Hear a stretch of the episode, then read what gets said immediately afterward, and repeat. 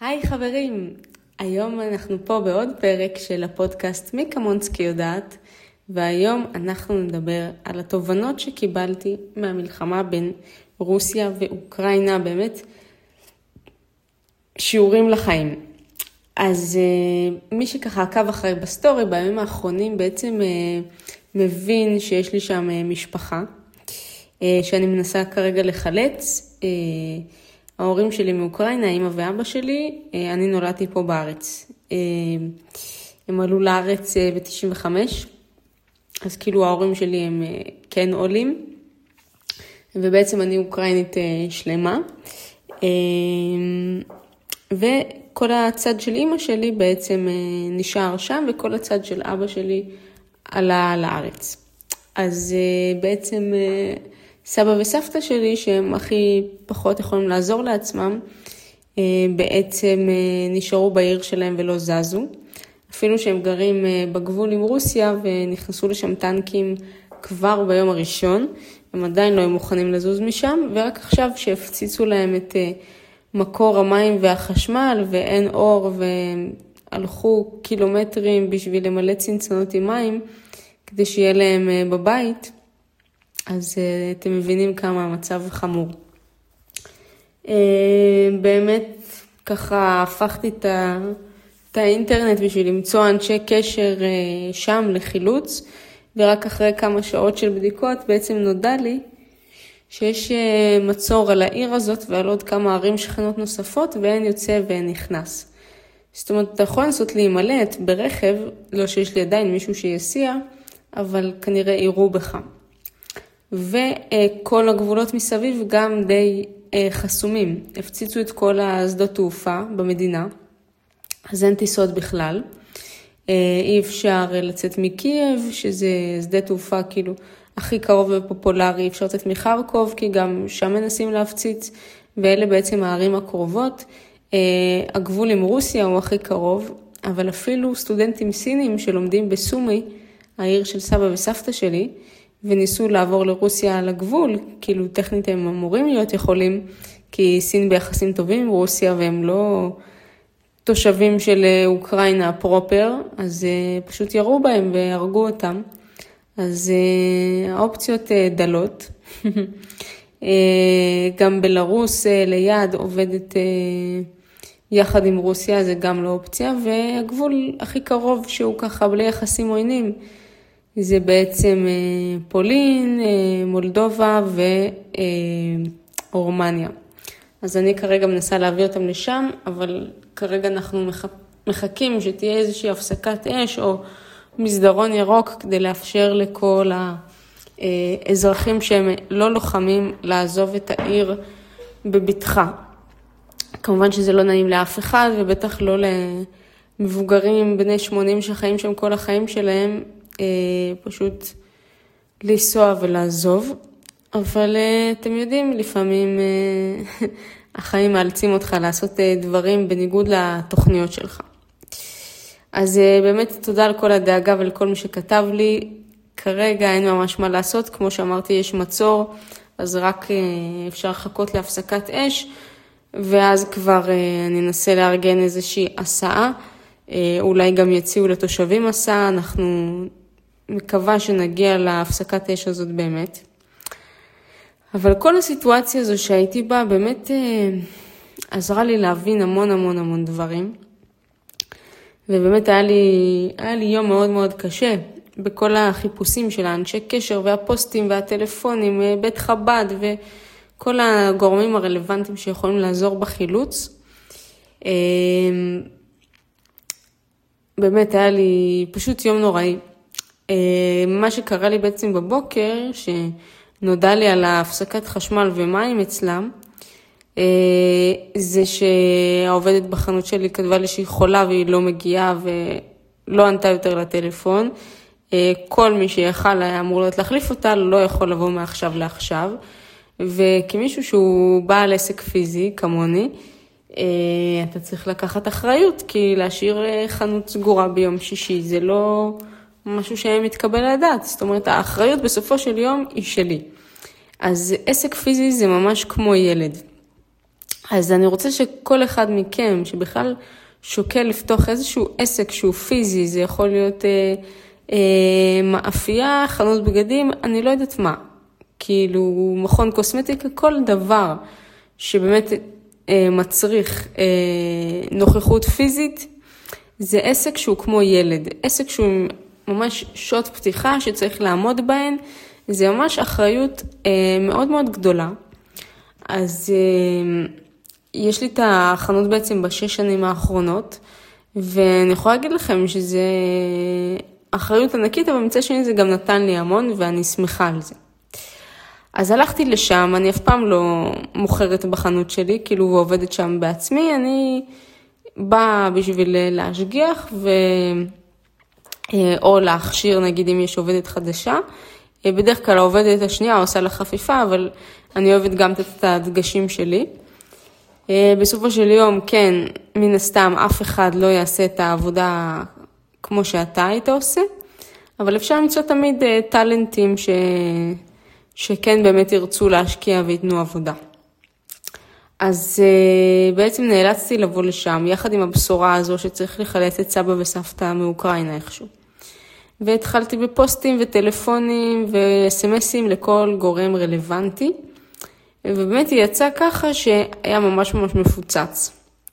בחנות יש עשרות אנשים, הם מודדים, הם מעיפים בגדים באוויר, כבר הבגדים, זורקים בגדים בתא על הרצפה, שזה הדבר הכי גרוע שאפשר לעשות. אני בחיים לא אבין איך בן אדם יכול להיכנס לחנות, לקחת רכוש שעולה כסף, רכוש שהוא לא שלך. עם הרכוש שלך תעשה מה שאתה רוצה. רכוש של עסק, רכוש של בן אדם, ולהשאיר אותו על הרצפה, אני לא אומרת עכשיו שאת חייבת לתלות ולהחזיר את זה למקום, שזה משהו שאני באופן אישי עושה כאילו תמיד. אבל לכל הפחות לא לזרוק את הבגד על הרצפה, כאילו יש מתלים בתא. למה זה צריך להגיע לרצפה? את יכולה לקרוא לי, אני אפנה, כאילו, למה לזרוק על הרצפה? באמת התאים כאילו היו, כל הרצפה הייתה בגדים. היה מלא מלא אנשים, כולם מודדים, ואני לא יכולה לעזור להם כי אני בטלפון, אני חייבת להשיג אנשים שיעזרו לי לחלץ אותם עכשיו, לפני שיגיע הלילה ויהיה עוד לילה בלי חושך, בלי, בלי, סליחה, בלי אור, בלי חשמל, בלי מים. אתם יכולים לתאר לעצמכם מה זה להיות uh, בלי חשמל ומים? שיש לנו הפסקת מים שהודיעו לנו עליה מראש, לכמה שעות בשביל תיקונים, אנחנו כבר מתחילים לאבד את זה. אז תחשבו עוד שמה באוקראינה הקרה. אה, אז כן, סיטואציה לא פשוטה בכלל, וברגעים כאלה, כאילו שניגשו לי בנות ואמרו לי, וואי, יש לך משהו לתחפושת של מלאך, יש לך אה, טופ אה, שחור שיתאים לי למסיבה, כאילו פשוט, ברור שזה הלקוחות שלי וכל הבקשות שלהם לגיטימיות ואני ממש רגילה לשאלות האלה. אבל פתאום לשמוע אותם בקונוטציה הזאת, זה פשוט הרגיש לי כל כך מנותק. כאילו, יש אנשים שחייהם בסכנה, ואנשים מחפשים כאילו לוק אה, לפורים ואיזשהו טופ אה, יפה להשלים את התחפושת. כאילו, אתם מבינים איזו פריבילגיה זאת בכלל? להתחפש שיש לך מספיק כאילו הכל מהכל, זאת אומרת יש לך קורת גג, יש לך אוכל, יש לך בריאות, אתה לא צריך לדאוג לכלום, אז כבר יש לך פריבילגיה לדברים כמו לנהל חשבון אינסטגרם, להתחפש בפורים, ממש לתפור או לקנות בגד באיזשהו קונספט ולהתחפש איתו וללכת למסיבה. זה פריבילגיה, כאילו הדברים הראשונים שאנחנו עושים כבני אדם, זה למצוא אוכל, למצוא מחסה, להרגיש בטוחים, לדאוג לכל הצרכים הקיומיים הבסיסיים שלנו, ורק אז מתפנה לנו בעצם המרחב הזה שלה. אה, לעשות דברים שהם לא, כאילו, שהם חופשיים כאלה.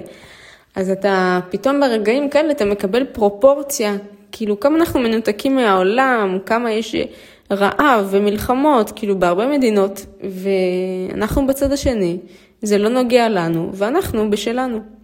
וזהו, אני לא מאשימה אף אחד כמובן. אבל uh, פשוט הייתה סיטואציה שהיא קצת קשה, זה כאילו קצת עצבן אותי באותו רגע. אה, הבקשות האלה של האנשים כשאני במשימת חיי. אה, ועוד דברים שאני הבנתי, ואני שיתפתי את זה גם בסטורי, אבל אני ממש אפרט על זה כאן. יש משפט של אופרה ווינפרי, שישר קפץ לי לראש שכל הסיטואציה הזאת קרתה. והיא אומרת כך, שמישהו מראה לך את הפרצוף האמיתי שלו, אל תחכה 29 פעמים שהוא יראה לך רק כדי להיות בטוח. תאמין לו בפעם הראשונה שהוא מראה לך את הפרצוף האמיתי שלו. ממש היא אומרת ככה, בפעם הראשונה שמישהו מראה לך את הפרצוף האמיתי שלו, תאמין לו. ומה בעצם זה אומר? כמובן שזה מדבר על אנשים, כאילו שאנחנו, אה, לא, הוא עשה ככה בטעות, הוא לא התכוון, הוא זה, לא, צריך להאמין לו, כאילו, זה הפרצוף האמיתי שלו. עכשיו, באמת אה, אמרתי את זה לחברה, והיא שאלה אותי, כאילו, מה זאת אומרת, אבל אם אה, כאילו ככה רבת עם אה, חבר שלך, אז עכשיו כאילו, אז הוא הראה לך את הפרצוף האמיתי שלו, אז תעיפי אותו, מה זאת אומרת? כאילו, וגם אנחנו רבנו כמה פעמים. אמרתי לה, יש הבדל. לא אמרתי לריב, לא אמרתי להסתכסך, לא אמרתי לעשות משהו לא נעים לבן אדם בטעות. אלא להראות את הפרצוף האמיתי, זה אומר לעשות משהו אה, בלתי נסלח. נגיד מישהו, כאילו לצורך העניין אה, בגידה ממש אה, פיזית, או משהו כזה, זה באמת, זה להראות את הפרצוף האמיתי שלך, כי זה הבן אדם. מישהו שהוא לא, שזה לא משהו, הוא לא היה עושה את זה. לעומת זאת, לא לענות לטלפון אה, חצי יום, כי היה לך דברים, ובן אדם השני היה צריך אותך ולא ידעת, זה לא בכוונה, זה לא פרצוף אמיתי, כאילו זה קרה בטעות. אז כמובן לא עכשיו אני אומרת תשפטו כל בן אדם בחומרה, אבל יש דברים שמבחינת הערכים, מישהו בעל ערכים פשוט לא יעשה אותם. אז בפעם הראשונה שבן אדם מראה לך שאין לו את הערכים האלה, אם זה מישהו ששיקר לך פעם אה, משהו חמור מאוד, אז זה בן אדם שהוא שקרן, השקר הזה יגיע עוד הרבה פעמים. וזה קרה לי גם הרבה אנשים שבהתחלה כאילו לא האמנתי, אני לא הייתי בטוחה, זה, זה בטעות, זה בכוונה. ואז זה קרה עוד עשר פעמים, ואז אני הבנתי כאילו מי הסוג של הבן אדם. אה, לפעמים לוקח הרבה זמן לגלות את זה, לא כולם מיומנים בזה, לא כולנו יודעים לקרוא אנשים טוב. דרך אגב, אני רואה הרבה הרבה אנשים שהם אה, בכל מיני תחומים שהם כוכבים בתחום שלהם, כאילו, אם זה אנשי מקצוע, אם זה משפיענים, כל מיני כאלה, בעיקר אנשים שחזקים באינסטגרם. וכל הזמן נגיד מתייגים אותי ובכל אה, מיני דברים כאלה של הדפים הכי טובים לעקוב אחריהם והמשפיענים שאני הכי אוהבת וכאלה. והרבה פעמים יש איתי ברשימה עוד מהאנשים האלה ואני אומרת, כאילו, ואני לא משתפת את זה בסטורי, אני כאילו, בראש שלי אני אומרת, תגידו, אתם אמיתיים? אתם לא רואים שהבן אדם הזה נוכל, שהוא פשוט עוקץ אנשים?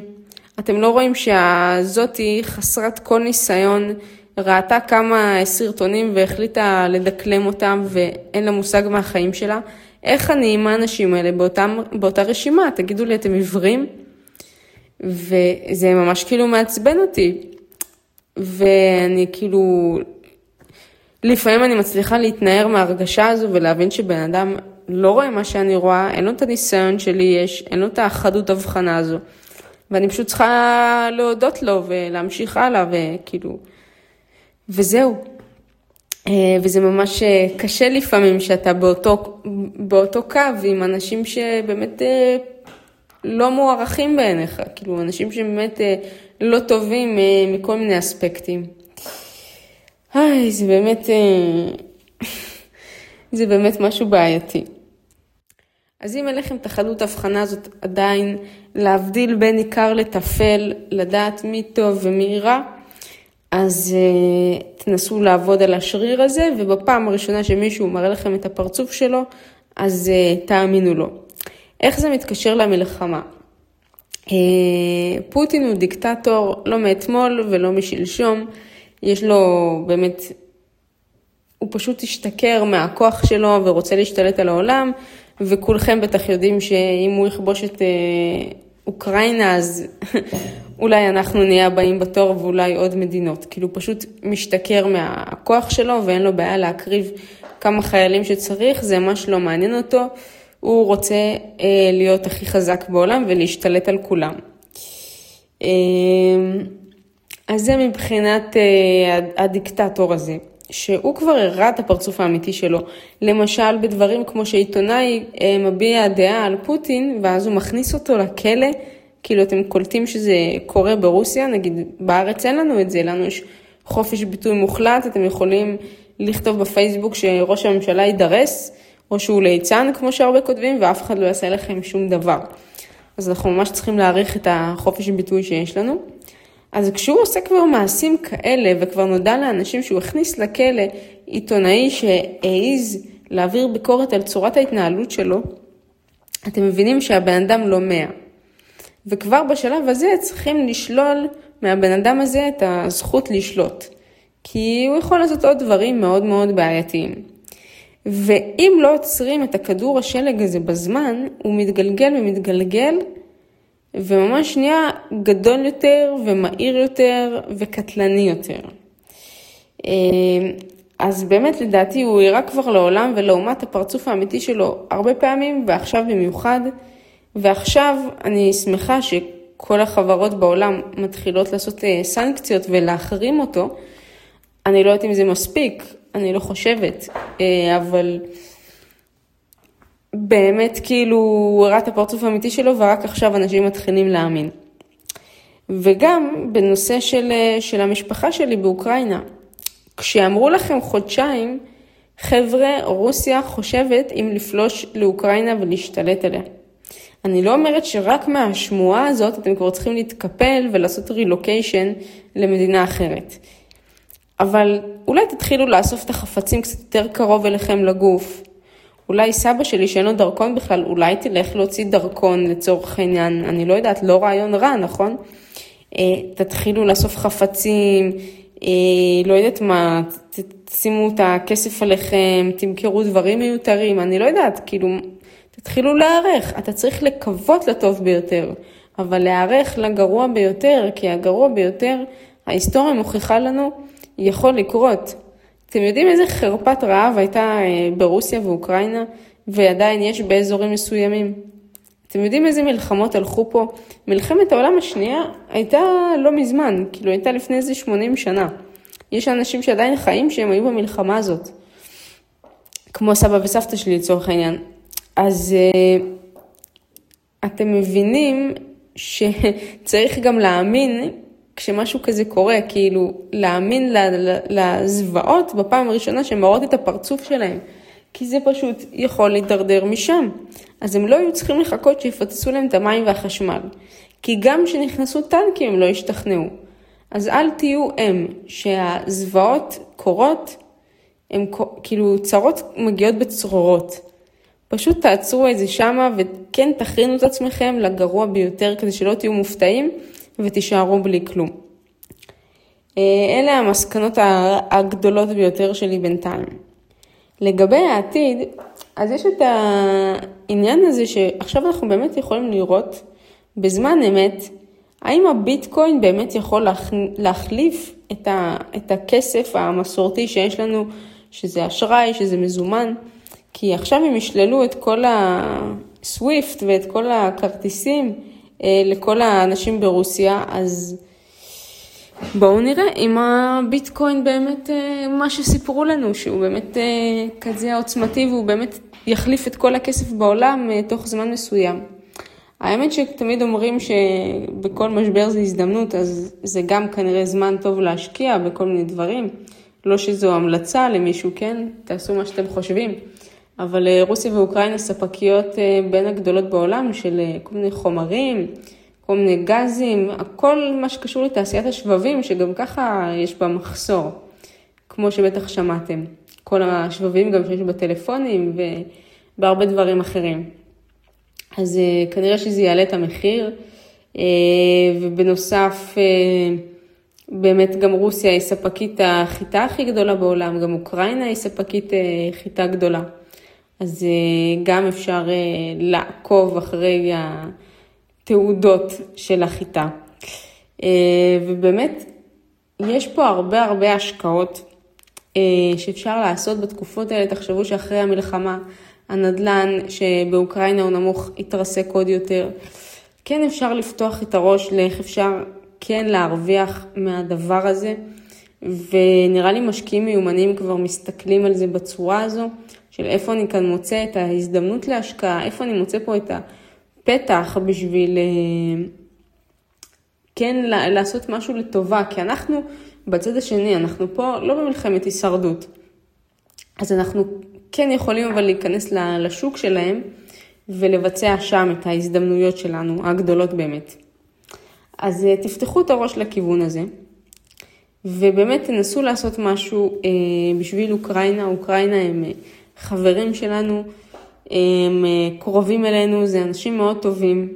אז אני רואה שקודם בפייסבוק יש בקשות לעזרה, לתרומות בגדים, למזון, לפשוט סיוע. אני לא אומרת לכם תטוסו לשם ותעזרו בגבול, שזה כמובן עוזר.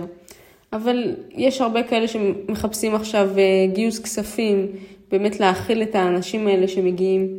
אז אה, מי שיכול באמת אה, תתרמו כל אחד כפי יכולתו, או שתתרמו חפצים לאנשים שכבר הגיעו לכאן, אה, תחפשו את הדברים האלה, כי מעבר לזה שיעשה לכם טוב קרמטית, והעולם יחזיר לכם על זה, אתם גם תרגישו מאוד מאוד טוב עם עצמכם. בלי קשר גם עשו מחקרים שאנשים שתורמים יותר מרוויחים יותר, וגם כשמישהו מתחיל לתרום אז אה, עוד כסף מגיע אליו, זה עניין מאוד מאוד ידוע ונכון לגמרי. כל פעם שאני עושה מעשה טוב, אה, זה חוזר אליי בחזרה. אני אתן לכם אה, דוגמה למשהו טוב שעשיתי ואיך זה החזיר לי. ואולי זה ייתן לכם השראה לעשות משהו דומה. אז אה, פעם אחת הלכתי להתאמן. בסטודיו, שאני תמיד הולכת להתאמן בו. ובדרך ראיתי כאילו אישה מבוגרת כזה עם עגלה, עם מצרכים, ממש יורדת במדרגות וממש נאבקת. אמרתי לה, בואי אני אעזור לך, היא אומרת לי, לא, לא צריך. אמרתי לה, את בטוחה? בואי אני אעזור לך, אני ארים לך את זה בשנייה. לא, לא, לא צריך. אה, הרמתי לה את העגלה, בכל זאת שמתי לה את זה שם על דרך האבנים שמובילה לבית שלה. היא אה, אמרה לי תודה והלכה שני צעדים ונפלה וכל המצרכים התפזרו מהעגלה. עזרתי לה לאסוף אותם ושמתי לה את זה כאילו ליד הדלת, הובלתי אותה לדלת והלכתי להתאמן. לקחתי את המספר שלה בשביל לשאול אחרי זה מה שלומה. אה, התקשרתי ישר אחרי הסטודיו והיא לא ענתה לי. כאילו ממש המספר מנותק כזה, כאילו בכלל שגיאה במספר ככל הנראה. אמרתי, טוב, מה אפשר לעשות? כאילו, אין לי דרך למצוא אותה ולשאול שהכל בסדר. אז אה, יום למחרת ממש הלכתי לבניין שאליו הובלתי אותה, כי לא, לא הכנסתי אותה עד הדלת, אז לא ראיתי באיזה דירה בבניין היא גרה. אז פשוט התחלתי להאזין לדלתות, שמתי את האוזן שלי. בדירה אחת שמעתי כזה ילדים מבטא ישראלי, אמרתי, טוב, זאת לא הדלת. וככה עד שהגעתי לדלת שלה, ששמעתי נראה לי איזה חדשות ברוסית, אמרתי יאללה זה בטוח היא, דפקתי בדלת, היא פתחה לי, מסתבר שהיא הביאה לי את המספר הלא נכון באמת, מאוד מאוד שמחה, בקיצור היא ניצולת שואה, היא גרה לבד, אין לה משפחה חוץ מהבת שלה שהתחתנה, עברה לגור בעיר אחרת, לא סופרת אותה ורק לוקחת ממנה כסף, ממש ממש ממורמרת על החיים. וככה בעצם הגעתי לבקר אותה. אה, באותו יום, לדעתי, קיבלתי טלפון בעצם מאשת מכירות שלי, אה, שסגרתי, שהיא סגרה לי בעצם באותו יום עסקאות אה, ב-30 אלף שקל. ממש על הביקור הזה אני קיבלתי 30 אלף שקל, כאילו, מה, מהיקום. אז שתבינו את הכוח של הדבר הזה. דרך אגב, אני חזרתי לבקר אותה בלי קשר, כאילו לדאוג לשלומה, וכל פעם שהלכתי אה, לאימון, אז בדרך חזור אני קפצתי אליה. ובאמת אה, בערך כל פעם שביקרתי אצלה, או שסגרתי חוזה עם איזשהו קמפיין או משהו כזה, או שסגרתי עוד עסקה, כאילו באיזה חמש ספרות או משהו. וזה באמת באמת הראה לי שיש גמול ישיר ל, ללב הרחב. עכשיו, גם לא, לא עשיתי את זה בשביל משהו, לא, לא ממנה, לא מהעולם, כאילו, פשוט אה, רציתי, כי זה הרגיש לי חשוב. כי אמרתי לעצמי, אם אני הייתי בסיטואציה שלה, הייתי רוצה שינהגו ככה כלפיי, הייתי רוצה שיבקרו אותי, הייתי רוצה שלמישהו יהיה ממני אכפת, הייתי רוצה לא להיות אה, לבד בעולם. וברגע שאתה פותח את הלב, אז, ה... אז היקום פותח לך את הדלת. מקווה שזה ייתן לכם השראה, מקווה שתתרמו לאנשים שצריכים את זה. אה, אל תפחדו, כולם באמת מעבירים את הכסף אה, למי שצריך, אף אחד לא מחפש לעשות עליכם אה, קופה. 200-500 שקל שתתרמו, תאמינו לי שאף אחד לא מתעשר מזה. אז כל אחד שייתן כפי יכולתו, תחפשו ובשנייה אתם תמצאו איפה לתרום את הכסף. אז תודה רבה שהקשבתם עד לפה. מקווה שלמדתם משהו חדש, שזה פתח לכם את הראש, ונתראה בפרק הבא של מי קמונסקי יודעת. נשיקות.